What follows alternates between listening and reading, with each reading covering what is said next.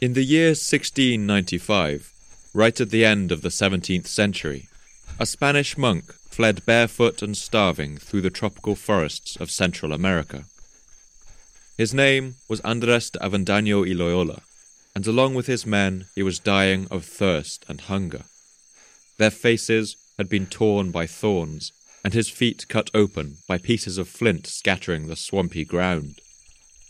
Avendaño and his men had been part of a mission to the city of Tayasal, an island stronghold that was the last independent holdout of a once mighty civilization, the Maya. Avendaño's mission had been to convince the Mayan king of Tayasal to convert to Christianity and to accept the dominion of Spanish control, which had now spread to cover most of Central and South America. But Avendaño's mission had failed. The Mayan people of Tayasal had rejected him, and now Avendaño and his men fled through the jungle back to Spanish lands. Their journey was hard and treacherous. They climbed over hill after hill through thick forest cover, desperate for food and water, their legs almost giving out from under them. But then they came over the crest of one hill and saw something that stopped them in their tracks. It was an enormous pyramid of stone, jutting out of the forest canopy, tangled with roots and vines. And although Avendaño was weak from hunger and thirst, he still found strength enough to approach the ruins. There was a great variety of old buildings, and though they were very high and my strength was little, I climbed up them, although with some trouble. They were in the form of a convent, with the small cloisters and many living rooms all roofed over, and arched like a wagon, and whitened inside with plaster. It seemed to us that these buildings must stand near a settlement. But we found ourselves, as we saw afterwards, very far from a settlement. At the time that Avendaño stumbled across this ruined city, the Mayan civilization was a shadow of its former glory. The invasion of the Spanish in the 16th century had spread diseases like smallpox that harrowed the Mayan population, long before the Spanish conquistadors arrived with guns, steel blades, and war dogs to subjugate the remaining population. Avendaño had seen Mayan people living relatively simple lives on the northern coast of the Yucatan Peninsula. But what he encountered here was something different. These were the ruins of a city that rivaled the ancient capitals of the Old World in size, magnificence, and grandeur. Avendaño couldn't have known it then, but he had stumbled across the ruins of the great Mayan capital of Tikal. For seven centuries, Tikal had ruled a vast empire, conquered its enemies, and raised monuments of astonishing size and quality. And Tikal wasn't alone. It was just one of at least 40 Mayan cities that had flourished in this region, giving birth to a thriving and colourful culture of arts and literature. And then, over 500 years before any European first set foot on the American continent, this complex society had collapsed. The great city of Tikal was abandoned, along with every single other city in the area. After this catastrophe, the forest swept in to reclaim the stones of Tikal. Its imposing pyramids were left to crumble one by one into the earth. And the story of exactly what happened is still one of humanity's greatest mysteries.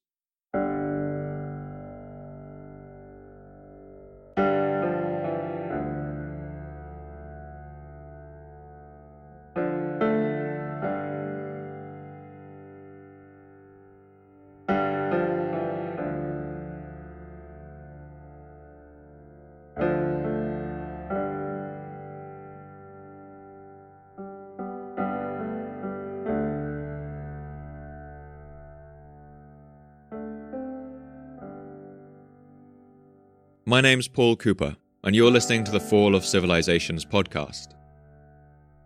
Every episode, I look at a civilization of the past that rose to glory and then collapsed into the ashes of history. I want to ask what did they have in common? What led to their fall? And what did it feel like to be a person alive at the time who witnessed the end of their world? In this episode, I want to look at that great romantic mystery, the fall of the classic Maya civilization. I want to show how this great civilization grew up among environmental conditions that no other society has ever contended with. I want to explore the fatal flaws that lay beneath the surface of this civilization and describe what happened after its final and cataclysmic collapse.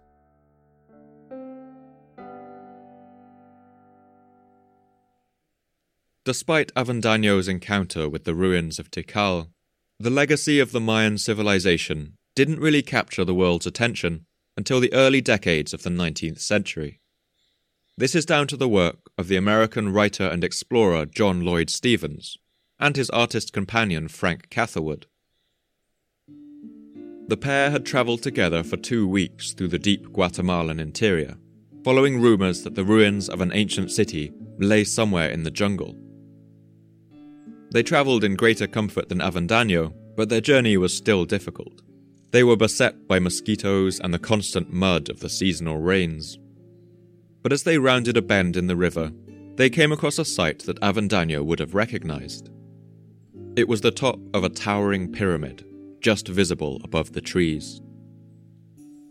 We ascended by large stone steps, in some places perfect, and in others thrown down by trees which had grown up between the crevices.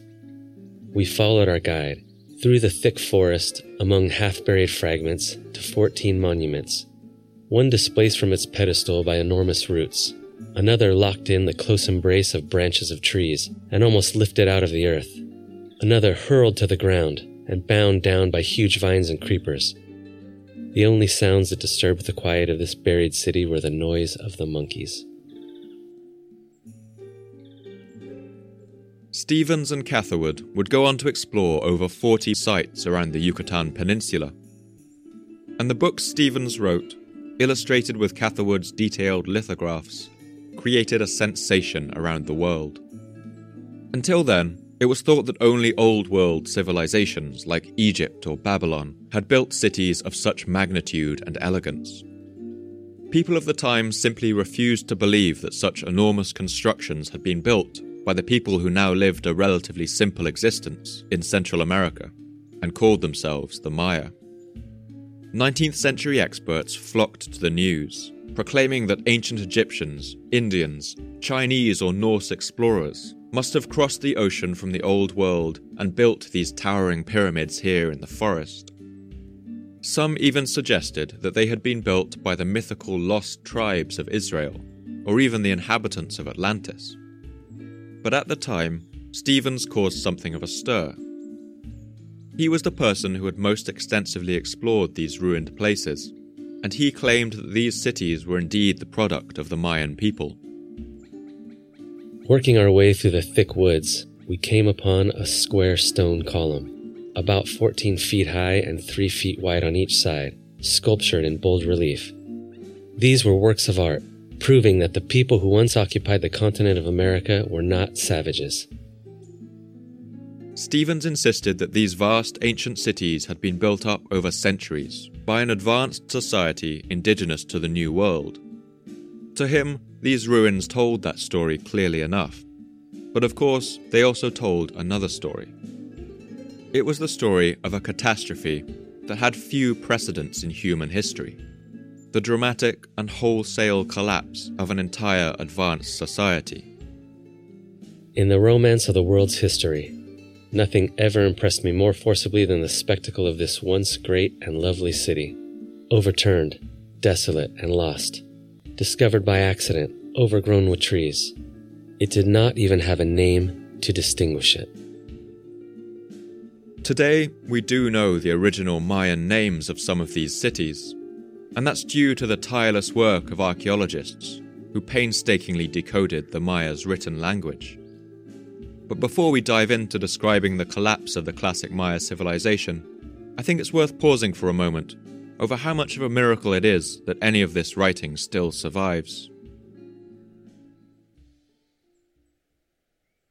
The Maya were a literate culture. They wrote on books made of bark paper or deer skin, using reed pens and conch shells as inkwells. They used a rich and complex system of hieroglyphics, similar to those used in Egypt, and it's the only true writing system thought to have ever developed in the Americas. The Maya used their writing in a sophisticated and often playful way, and I'll post some images of these hieroglyphs on Twitter and Patreon for you to see. But after the arrival of the Europeans, the written language of the Maya was nearly eradicated. And we can place the blame for that tragedy at the feet of one particular villain, a sadistic and fanatical Spanish bishop called Diego de Landa. The span of de Landa's life neatly matches up to the Spanish conquest of Central America. In 1521, three years before he was born, the great Aztec capital of Tenochtitlan had fallen to the Spanish. And by the time the baby de Landa arrived screaming into the world, the Spanish had already conquered a large part of Mexico, enveloping it into a vast colonial territory that they called New Spain. And from there, the Spanish conquistadors, or conquerors, moved south into the densely forested lands of Yucatan, the lands of the Maya. And in the lands they conquered, the Spanish colonialists ruthlessly exploited the indigenous populations. One surviving Mayan text, the Chilam Balam, records how the Mayan people felt at the time. It was the beginning of tribute, the beginning of church dues, the beginning of strife with guns, the beginning of strife by trampling on people with horses, the beginning of robbery with violence, the beginning of forced debts. But the Mayan people, without steel or gunpowder, fought fiercely against their colonizers. So fiercely, in fact, that it took the Spanish 200 years to conquer them completely. As the conquistadors advanced into the Yucatan, the Maya fought guerrilla campaigns in the forests. Their fighters were protected only by padded cotton armor, armed only with stone weapons and flint spears, but they ambushed Spanish soldiers with great effectiveness and laid spike traps for the Spanish horsemen. And it was into this atmosphere of insurgency that Diego de Landa walked, a young man at the age of 25 when he first set foot in the New World. The year was 1549. De Landa was meticulous in his work. He kept detailed notes about everything he saw, about the Mayan culture, language, and society, and he did so in order to better identify its weaknesses. As a missionary, he soon earned a reputation for being fearless. He would often venture deep into the jungle, into areas that had only recently been conquered by the Spanish, where hatred of the Europeans was bitter. And perhaps it was this fearlessness that meant he was eventually put in charge of bringing the Roman Catholic faith to the Maya people. Until then, the Spanish had exempted the Mayans from the notorious cruelty of the Spanish Inquisitions. But the sight of Mayan people continuing to honor their old gods disgusted the new bishop, and de Landa soon announced the beginning of an Inquisition, the first of its kind in the New World. de Landa was brutal in his methods. He tortured countless Mayan people, hanging them from their necks as a form of interrogation and in the midst of it all, he built a great bonfire in the center of one of the last Mayan cities. He gathered together all of the ancient books he could find, centuries of accumulated knowledge, writings on the history of the Mayan people, their study of mathematics, astronomy, poetry, and literature, and De Landa threw these into the fire and watched as they burned. He later wrote about this event in his memoirs we found a great number of books containing these letters, and as they contained but superstition and the lies of the devil, we burned them all, which dismayed and distressed these people greatly. Only three Maya books are known to have survived this act. This ancient language was nearly lost completely. But history, as always, has something of a sense of sarcasm De Landa's meticulous notes about the Mayan people have survived, and in those books he wrote down something that he called the Mayan alphabet. It's not a complete dictionary of Mayan symbols, because De Landa only asked for the letters that already existed in Spanish. But these notes were actually crucial to the later effort to decipher the ancient writings of the Maya. And I'll put an image from De Landa's book up on Patreon for you to see. So, this is one of the first ironies that gather around the story of the classic Maya collapse. That much of what we know about their written language is down to the very man who tried his hardest to eradicate it. And as more of this language is gradually decoded, we've learned a huge amount from the inscriptions that the Maya wrote on pottery on their plastered walls, that they carved into bone and shell, or chipped onto the walls of their temples and palaces. These inscriptions have transformed our understanding of the society that once ruled the Yucatan Peninsula. We now know that Avendaño and Stephens were right, that when the Spanish arrived in the New World, the Maya were already an ancient culture.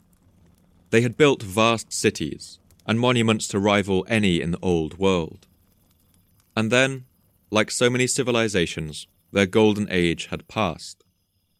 Over 500 years before the first European ever set foot on the American continent, the whole of Mayan civilization, over 40 large cities and countless people, had collapsed. Hundreds of thousands, perhaps even millions of people simply disappeared from the region, and the forest crept back to cover its ruins forever. Before we dive into discussing exactly how this collapse occurred, I think it's worth asking who were the Maya? And it's important to understand that they were not one people, one empire. They were a loose collection of city states and kingdoms clustered around the Yucatan, right where the continents of North and South America meet. In modern terms, that's the area of Guatemala, Belize, Honduras, and the very south of Mexico. I'll put a map on Twitter and Patreon so you can see the true extent of their territory. The Maya spoke a family of related languages and shared a cohesive culture that built stepped pyramids, drank hot chocolate from ornately patterned vases, and made headdresses of emerald green quetzal feathers. They were a people of contradictions who developed a mathematics capable of calculating dates in the millions of years, but who never invented the wheel, the arch, or the pulley. They gave themselves colourful names that drew from the natural world around them like Lady Sharkfin, True Magician Jaguar, Double Bird, or Smoke Serpent. Early Spanish accounts of the Maya's appearance describe the jade plugs they wore in their ears, how they tattooed their skin with green ink and painted themselves with red and black paint.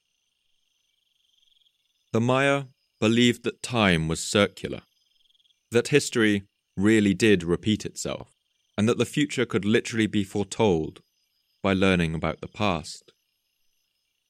They worshipped a complex pantheon of gods, including the sun god, the god of corn and rain, the gods of the sky, and the gods of the underworld who lived in deep caves and sinkholes. And perhaps you already have an idea of the Maya as having an insatiable appetite for human sacrifice. Modern films like Apocalypto might have given you that idea. But we should be cautious about how we approach that subject. For centuries, garish stories of human sacrifice formed the cornerstone of European propaganda and their justification for the theft of Mayan land. Evidence shows that ritual killings did feature in Mayan society, but it was usually limited and small scale. And as we've already seen, the Europeans could be just as brutal in the application of their faith. The Mayans famously played ball sports. One Spanish writer called Herrera wrote one account of this sport in the New World. The king took much delight in seeing sport at ball, which the Spaniards have since prohibited. The ball was made of the gum of a tree that grows in hot countries. Though hard and heavy to the hand, they did bound and fly as well as our footballs.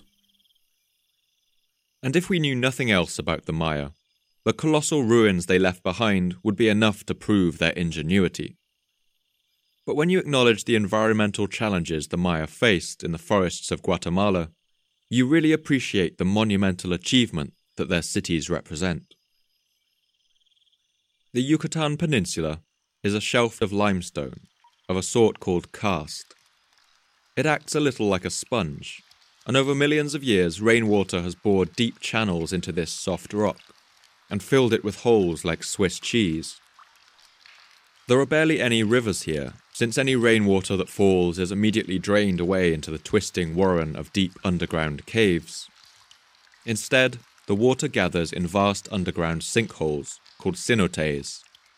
These are pools of still water surrounded by echoey cave walls, often overgrown with vines and creepers. These were sacred places to the Maya, places where you could access the underworld and its gods but they were also crucial to this civilization's survival. The Maya were constantly battling to preserve water, and to do this, they dug vast tanks, plastering the bottoms of the cenotes to make them watertight. They built complex systems of water control that allowed water to flow from higher tanks to lower and to irrigate their raised fields. And in all of this, the Maya couldn't rely on four legged help. In Europe and Asia, domestication of animals like the horse and ox was one great driver of civilizational progress. Even in the Andes, in Peru, Chile, or Bolivia, the presence of the llama allowed peoples like the Inca to carry heavy weights across long distances. But in the Maya lowlands, the only large animal was the shy and reclusive tapir, which they sometimes hunted for food.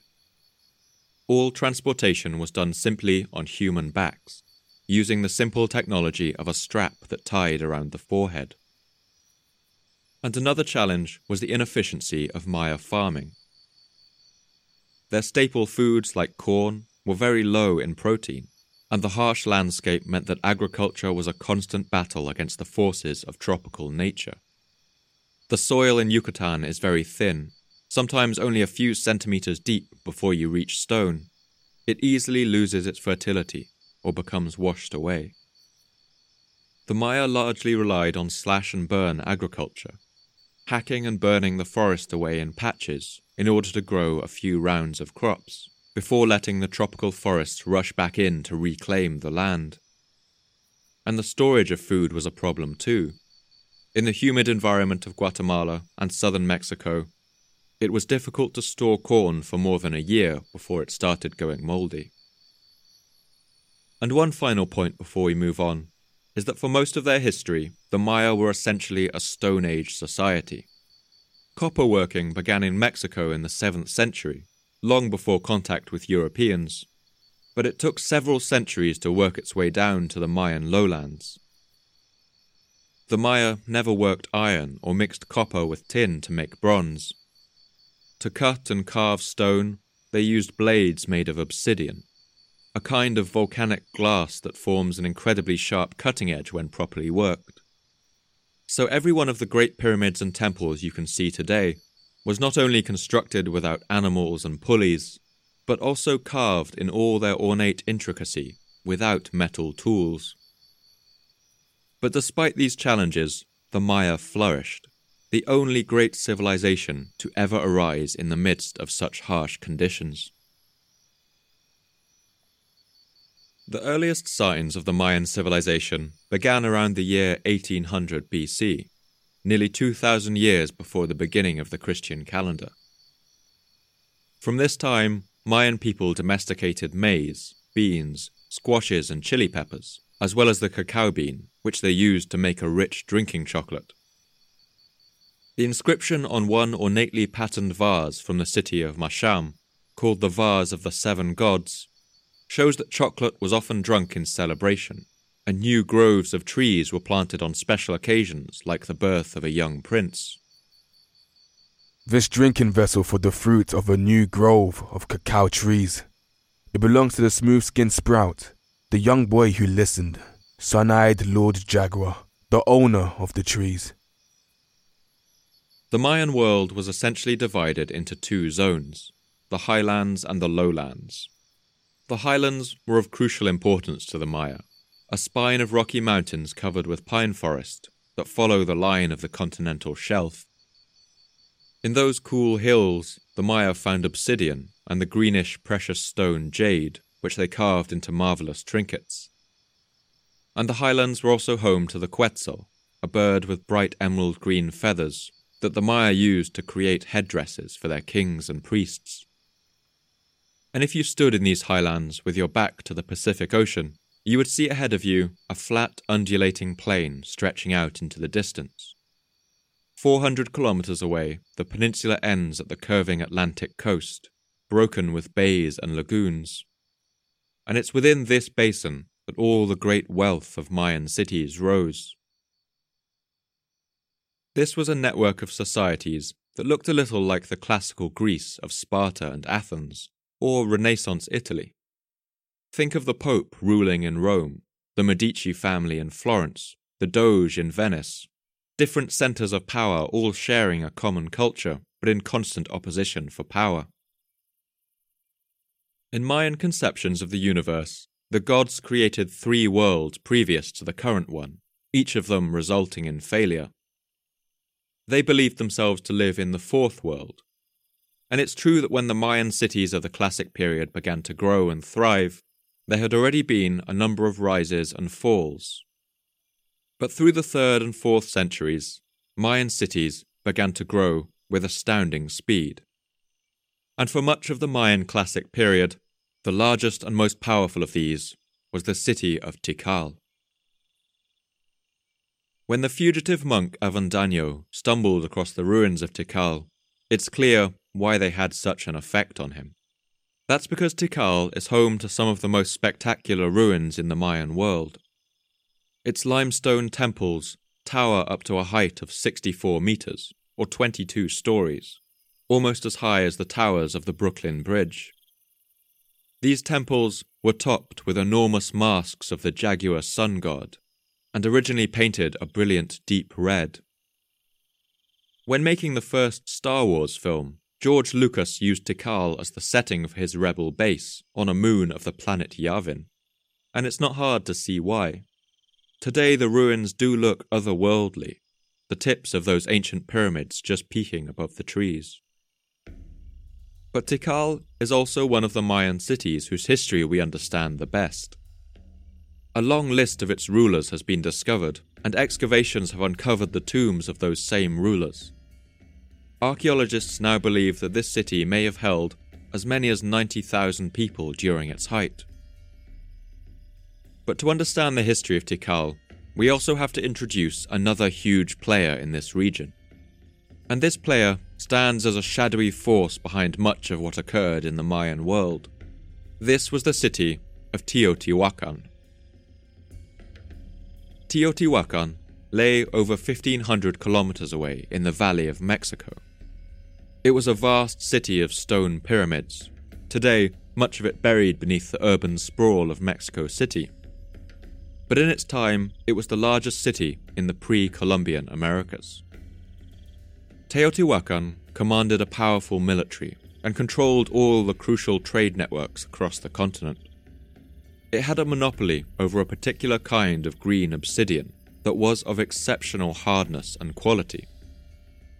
In this era, it wouldn't be too far off to think of Teotihuacan as something like an early version of the United States. It was cosmopolitan and multi ethnic, with a population estimated at 125,000 or more, which would have made it at least the sixth largest city in the world at the time. And like the United States in modern times, it was also fond of intervening in the politics of its southern neighbors.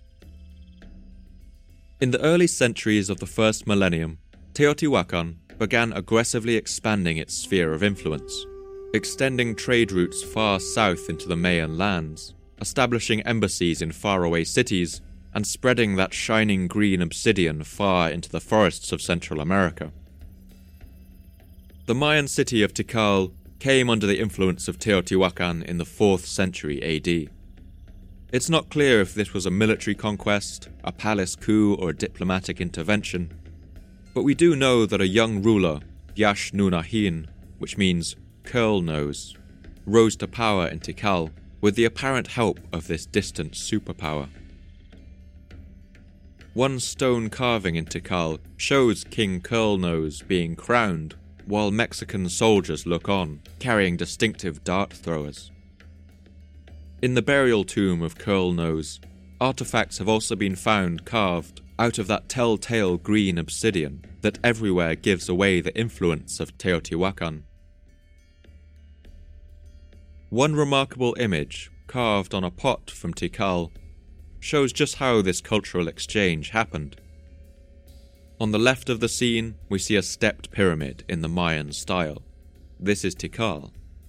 And on the right is a temple of Mexican design, with a great fanned crown at its top. This is Teotihuacan. And from this Mexican temple, four foreign soldiers come, carrying those dart throwers, along with vases of boxes full of gifts. In the center, they build a temple together that has stepped sides like the Mayan temples, but a fanned crown on top like the Mexican. It's a clear image of collaboration and partnership, and might even show the construction of an embassy in Tikal. Is this harmonious image an accurate portrayal of the situation? We don't know. But under the influence of Teotihuacan, Tikal grew in wealth and power until it was the most powerful city in the Mayan world. Its empire at its greatest height contained a population of half a million people. One useful hieroglyphic in the Mayan system is one called Yahoo. It means his lord.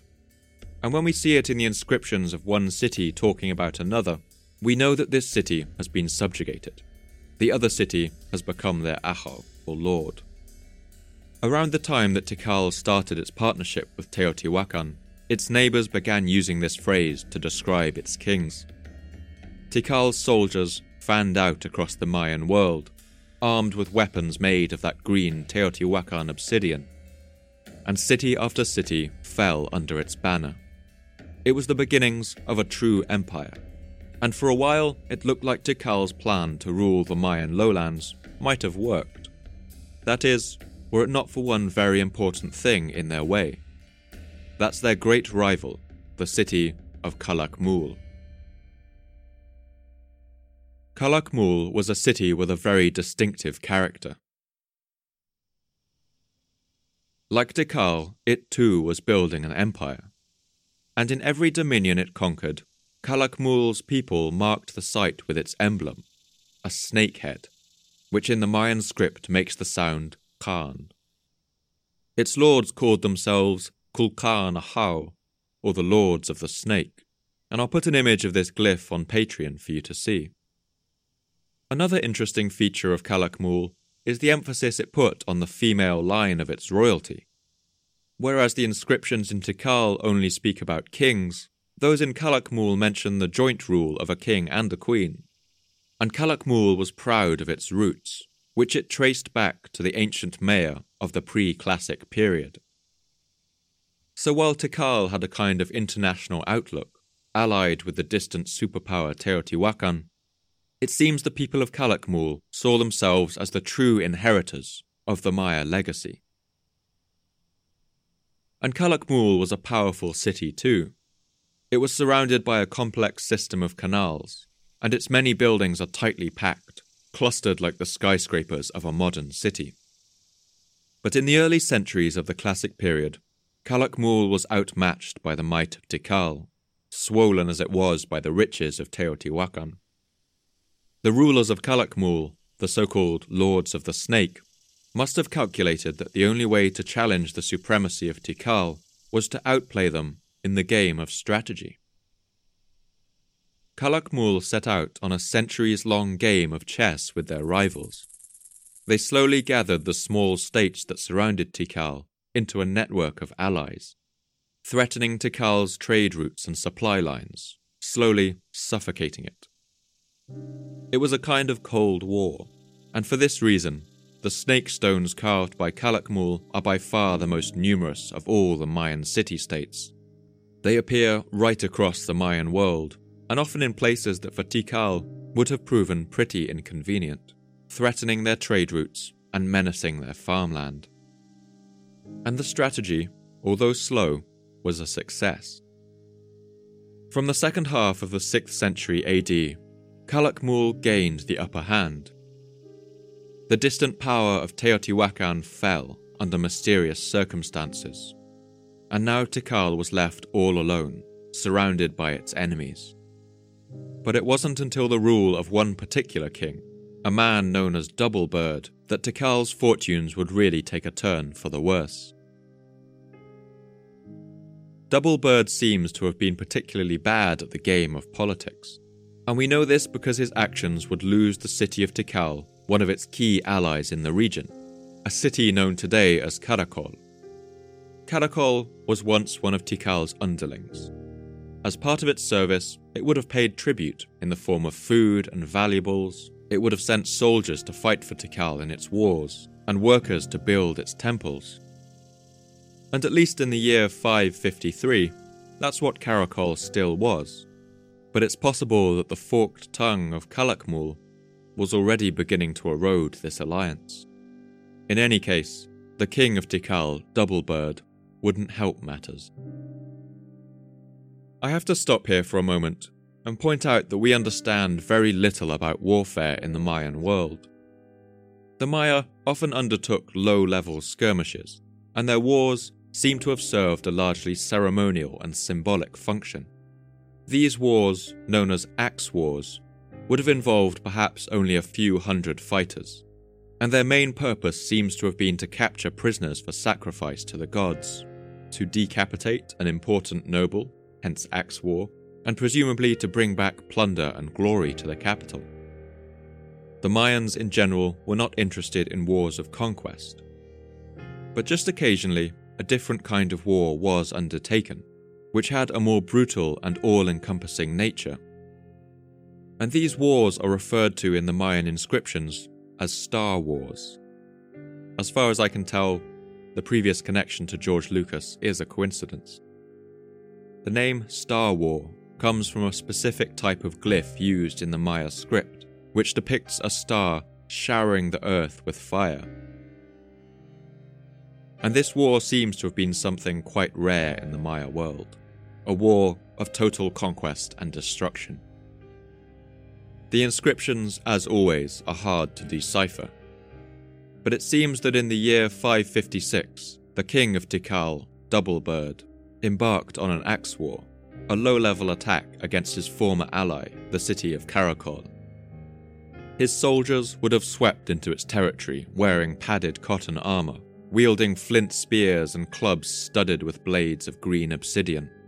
They would have burned villages inside Caracol's sphere of influence, robbed anything they could get away with, and kidnapped a number of its citizens, who they would later have sacrificed at one of Tikal's temples. Doublebird's reasons for ordering this attack are unclear. It could have been a way of punishing some kind of insult from Caracol. Perhaps Caracol hadn't been fulfilling the duties expected of it as an underling, or Tikal feared that it was falling under the influence of its great enemy Calakmul. Whatever the reason, the rulers of Caracol didn't take this axe war in good humour. In retaliation, they announced the beginning of a true war, a star war, against their former masters in Tikal.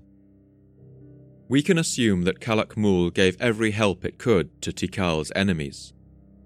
It lived up to its reputation as the kingdom of the snake, putting its pieces into place for centuries, building a network of allies that surrounded Tikal and cut off its supply routes, wrapping itself around Tikal and choking the life from the once great city. And now it seems that crushing grip tightened. In the year 562, the once great city of Tikal was surrounded and besieged. Its defences were overwhelmed, and its enemies swept into the city, smashing shrines and temples. Tikal's enemies uprooted the stone monuments proclaiming the achievements of its rulers, broke them and buried their pieces. They vandalized carvings of its kings, lopping off the heads of its sculptures, chipping at their faces with stone tools. And the destruction was devastating. For the next century, Tikal's population stopped growing.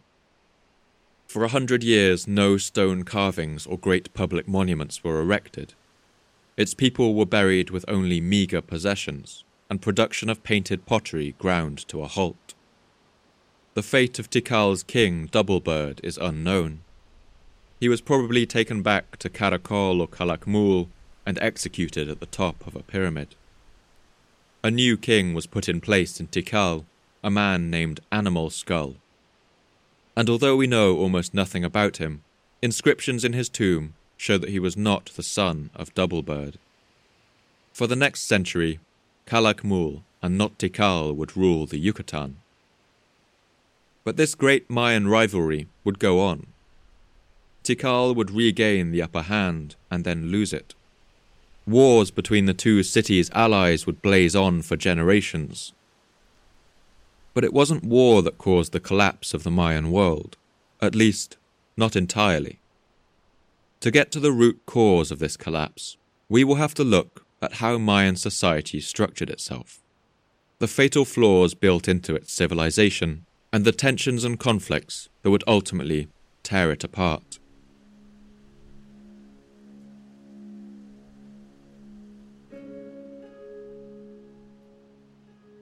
One way that we can track the progress of the Mayan collapse is by looking at the number of inscriptions they left. When times were good, the Maya erected new temples, palaces, and carved monuments. So we can see that around the year 500, as the classic Mayan period just got started, the number of dated monuments was quite low.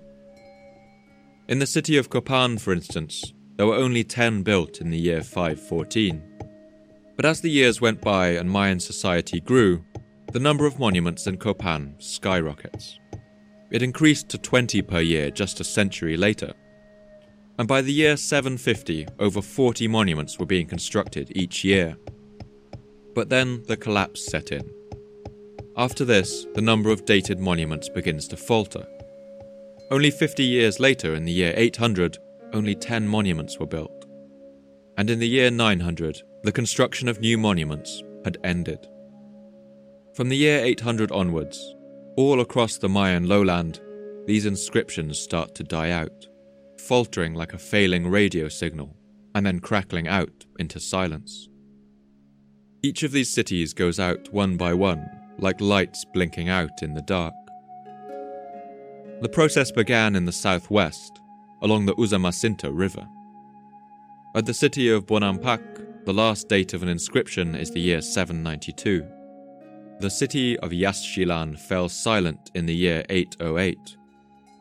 And from there, this wave of doom washed over the whole of the Maya lowlands. The great snake city of Calakmul went silent after the year 810, and Copan followed in 822.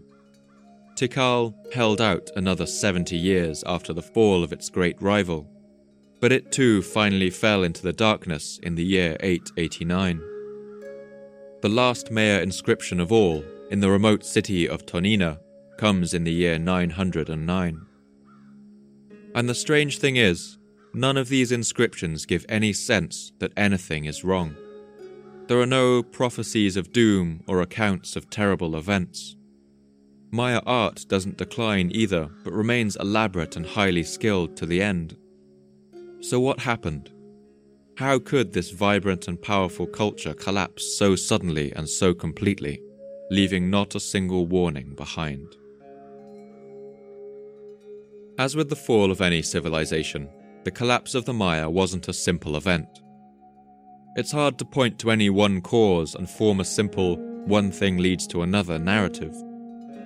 All of the environmental stresses we discussed earlier meant that to succeed in such a harsh landscape, Mayan society like any society, had to accumulate a number of stresses and imbalances. Under extreme stress, these would form into fractures, and with sufficient pressure, they would splinter along the whole length of their world. Of these stresses, surely the most pressing was the capacity of the Maya to feed their booming population. In order for any society to work, farmers need to produce enough food to feed themselves and also enough to feed all the people in the society who aren't farmers. The soldiers and carpenters and masons, and of course the king and all his nobles. In a hyper efficient modern economy like the United States, less than 2% of the population work on farms.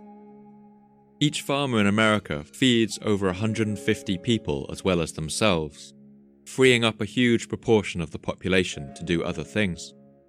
But for the Maya, who used slash and burn agriculture, and grew low protein crops, each farmer could feed perhaps five other people.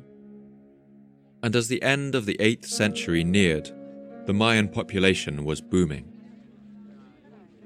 In Tikal, for instance, the population in the city centre was 65,000, with a further 30,000 in the outskirts. There were perhaps as many as 800 people living per square kilometre, and they began living in hastily constructed wooden buildings piled on top of one another. Today, when we walk through the spacious plazas and temples of the Mayan cities, it's hard to imagine that those empty, overgrown terraces were once teeming with dense residential populations. And as the population of the Maya lowlands exploded, the demands on its agriculture only increased. Another huge problem was deforestation. Because of what we've seen of the overgrown ruins of Mayan temples, we have a romantic idea of the Maya as a people who lived out their lives beneath the jungle canopy. But by the end of the Classic period, the Maya lowlands had been more or less completely deforested. Studies of pollen samples found in lake beds and swamps in the region show that by the end of the 8th century, hardly any forest remained in the Yucatan Peninsula. The Maya had cut down the trees not only in their cities, but between them as well.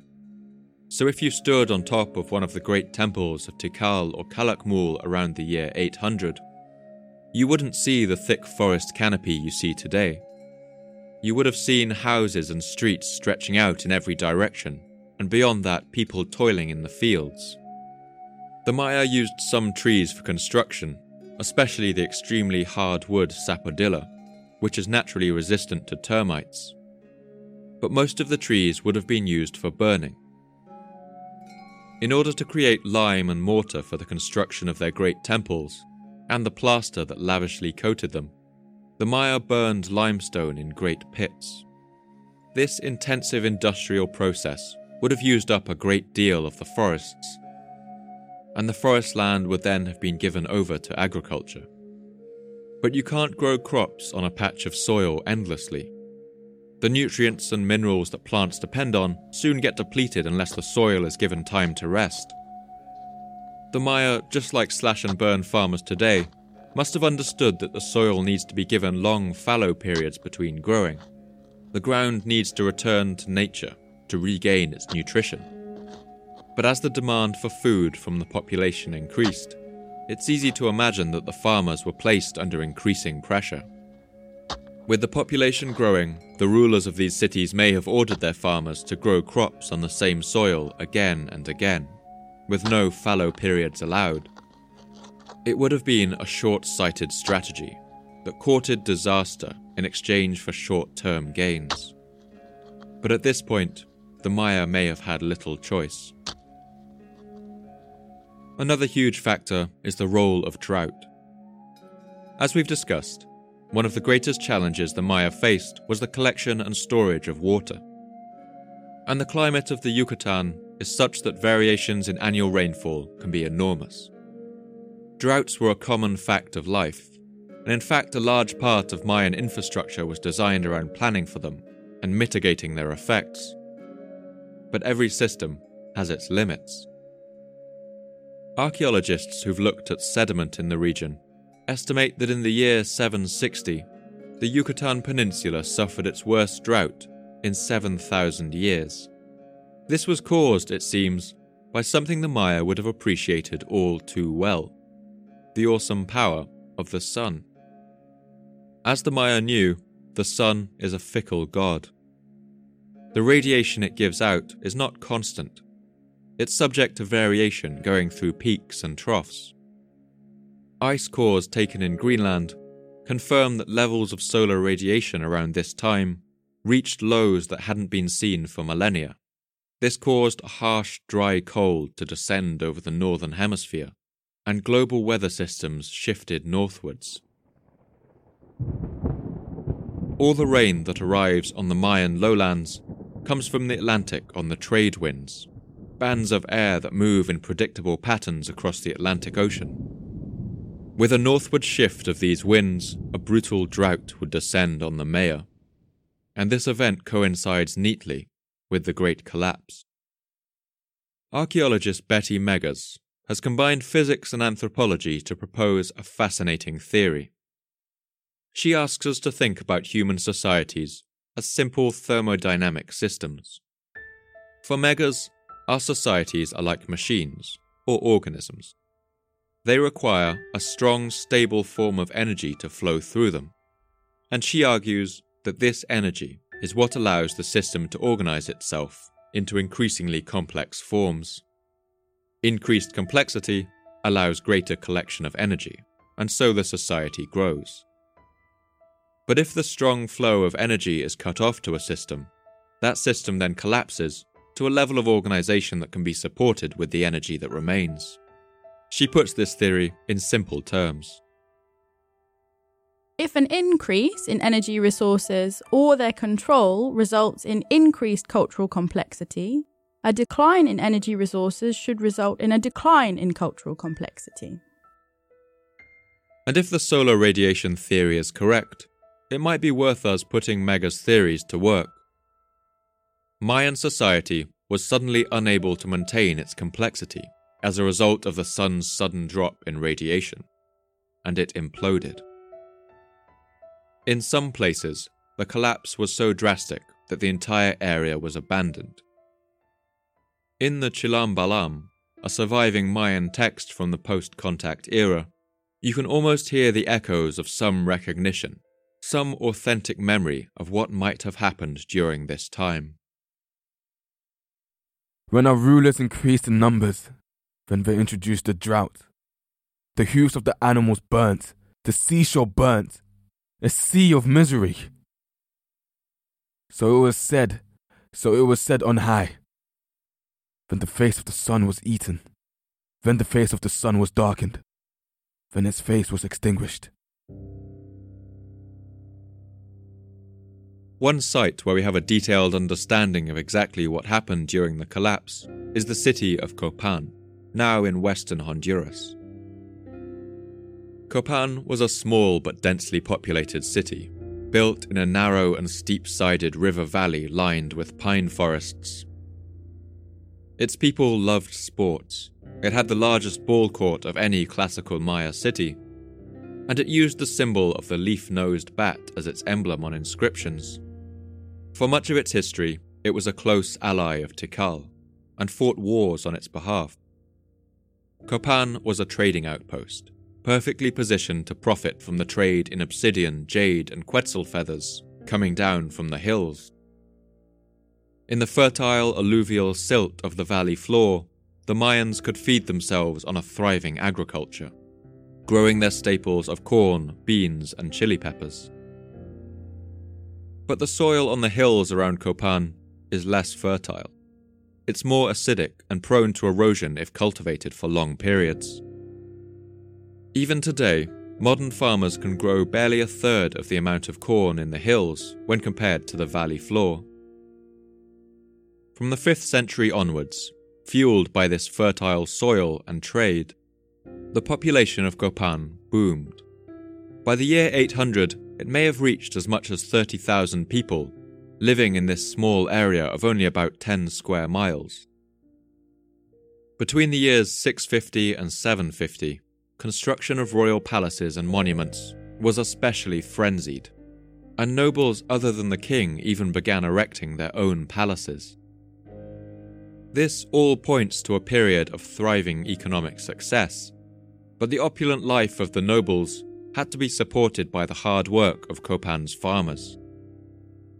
As Copan grew through the 5th and 6th centuries, it expanded to fill the bottom of the river valley. But as the year 650 came around, space was beginning to run out. After that, people began to build their homes on the valley's sides. It must have looked a little like a Brazilian favela today houses climbing on top of each other on the slopes, but these dwellings were inhabited only for about a century. And the reason for that can be seen in the layer of sediment that today covers their floors. As the people built up the mountainsides, the ground was eroding. Pollen samples taken around this time show that the pine forests that once covered these hills had been gradually cut down. As these trees disappeared, their roots no longer held together the fragile soils on the valley's sides, and the earth would now be swept away by the rains. This acidic, low nutrient soil would have leached down into the valley bottom, reducing its fertility as well. And as the hills were slowly abandoned, the burden of feeding all of Copan's people would have fallen increasingly on the valley bottom. The fields would now need to be worked harder than ever in order to avoid famine, and this would have reduced their fertility even further. Farmers would have likely fought over the last remaining pockets of land. Analysis of skeletal remains from Copan paints a chilling picture. From the year 650 onwards, signs of disease and malnutrition among its residents increased. Their bones became porous and weak, their teeth showed increased stress lines. And these signs of ill health showed up in the graves of rich nobles and kings too, although of course the health of the commoners was much worse. And when times were hard in Copan, it's likely that the common people would have blamed their rulers. In the Chilam Balam, one of the few surviving Maya texts, we can see this connection between the king and the natural world explicitly. This is the first question which will be asked of the chiefs. He shall ask them for his food. Bring the sun.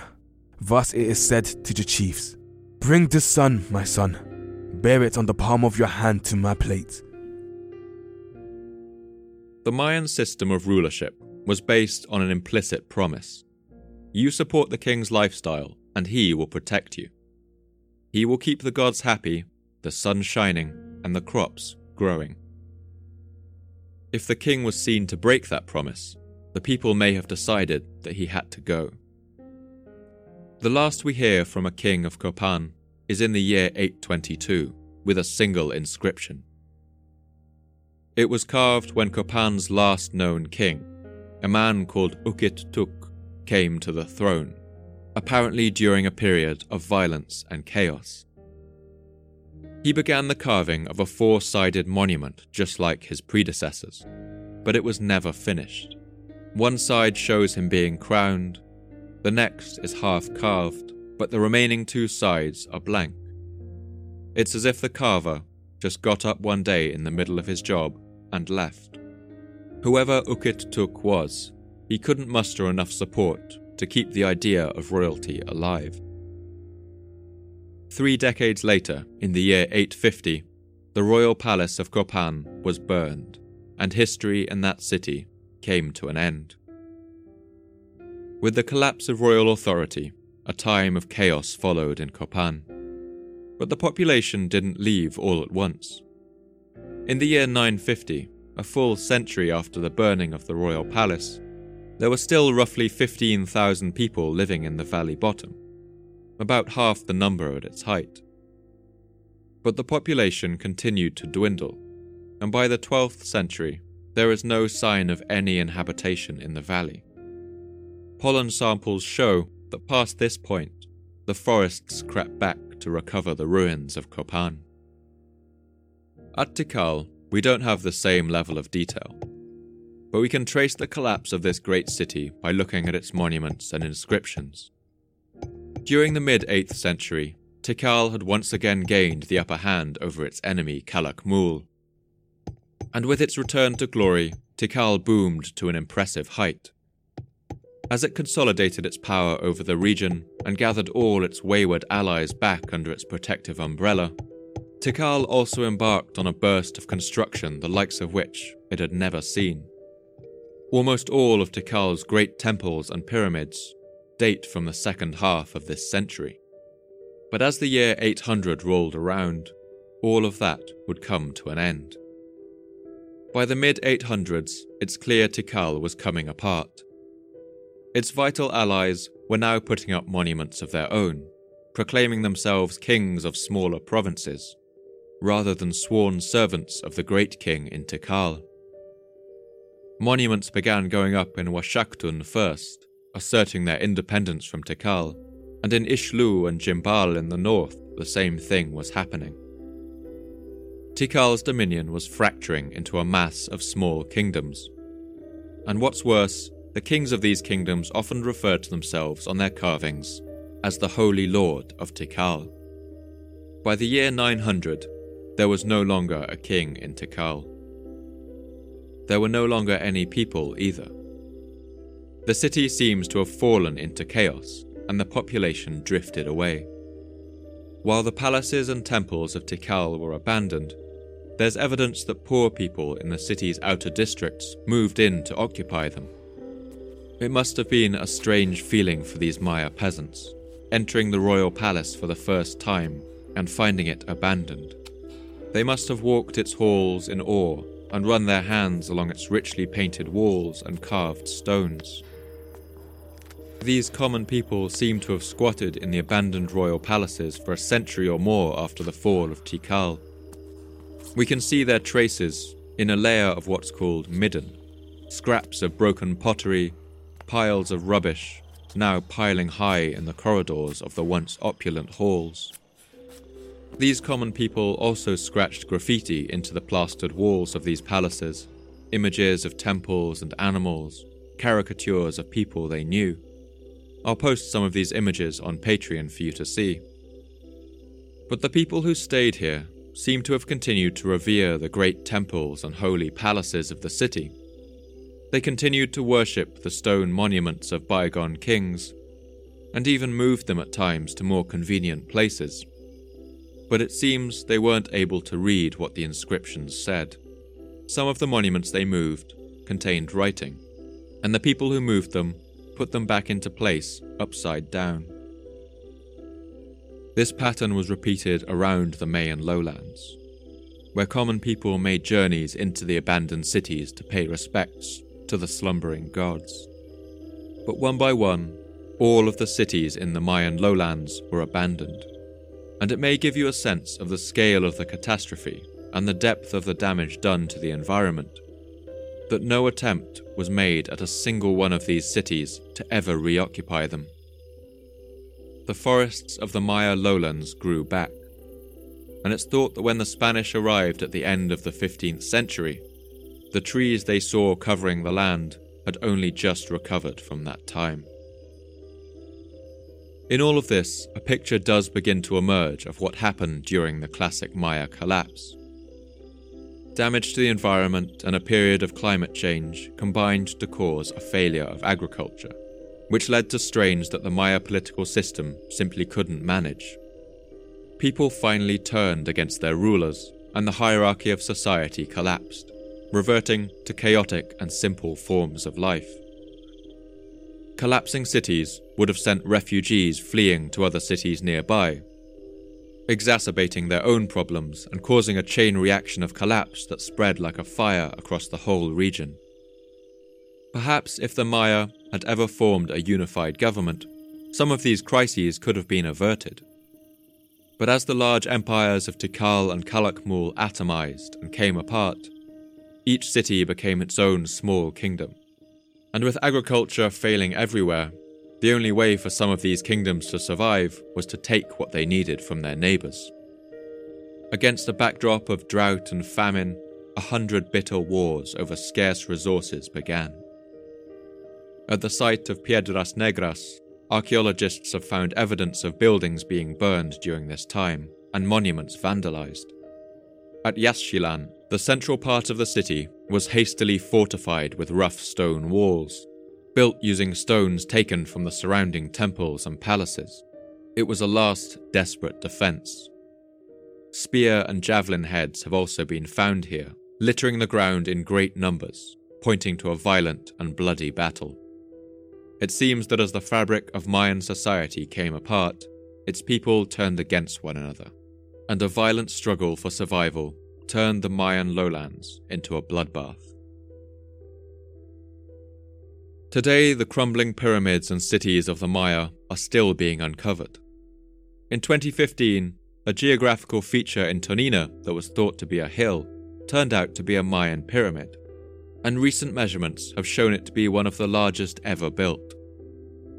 At 75 meters tall, it rivals the Pyramid of the Sun in Teotihuacan to be the tallest pre Columbian building in the Americas. And the ongoing battle to decipher the Mayan inscriptions continues. Today we understand a great deal of what we read on the stones of the Mayan temples, but so much more remains untranslated. One thing I find particularly moving is to read the texts of the post contact Maya, who had been invaded and ravaged by European settlers, whose lands were taken away, whose language and history had been erased. In the time after the Spanish arrival, Mayan people tried to hold together some vestiges of their great tradition. They passed it down by word of mouth from generation to generation, sometimes in secret. And some of these texts survive to this day but it's a strange kind of survival. Their complex webs of reference, mythology, and symbolism no longer point to anything. All the associations and stories they once referred to are forgotten. All the meanings they would have once carried have been lost. And so these texts remain, much as the crumbling stone pyramids do. They stand as a silent testament to the loss of a whole world that will never again return. I want to end the episode by listening to an extract from one of those texts, called The Ritual of the Bacabs. It's an incantation written down by a Mayan shaman after being passed down through the ages from the golden age of his civilization. Today, although we know the meaning of most of the words, we can barely understand any of what the text means. But as you listen, I want you to think about what it must have felt like to watch this great civilization fall. To watch its great monuments, its palaces and ball courts crumble into the earth. Imagine the feeling of doom that must have crept over the whole world, over the wide plains stripped of their trees and scorched with the smoke of burning lime, over the hills and mountains where the Quetzal bird still called, and over the empty pyramids, slowly but unstoppably crumbling into the earth. How they say, is the creator. How they say, is the darkness. Coming from the fifth level of the sky, the head of the dragonfly, the head covering its worms. It bit the hand of the unfettered creator, the unfettered darkness. It licked the blood in the sweat bath. It licked the blood in the stone hut. Now then, throw it to the demented creator to the demented darkness. Thank you for listening to the Fall of Civilizations podcast. I've been Paul Cooper. I'd like to thank all my voice actors for this episode Jake Barrett Mills, Helena Bacon, Brian Chiobi, and Peter Preciado. And special thanks to Kevin MacLeod for all other music played on this episode. Do check out the rest of his work on incompetech.com. I love to hear your thoughts and responses on Twitter, so please come and tell me what you thought. You can follow me at Paul MM Cooper. And if you'd like updates about the podcast, announcements about new episodes, as well as images, maps, and to see behind the scenes, you can follow the podcast at Fall of Civs Pod with underscores separating the words. This podcast can only keep going with the support of our generous subscribers on Patreon. You keep me running you help me cover my costs, and you also let me dedicate more time to researching, writing, recording, and editing to get the episodes out to you faster and bring as much life and detail to them as possible. I want to thank all my subscribers for making this possible. If you think you can spare anything, please do head over to Patreon and support the podcast today. For now, all the best, and thanks for listening.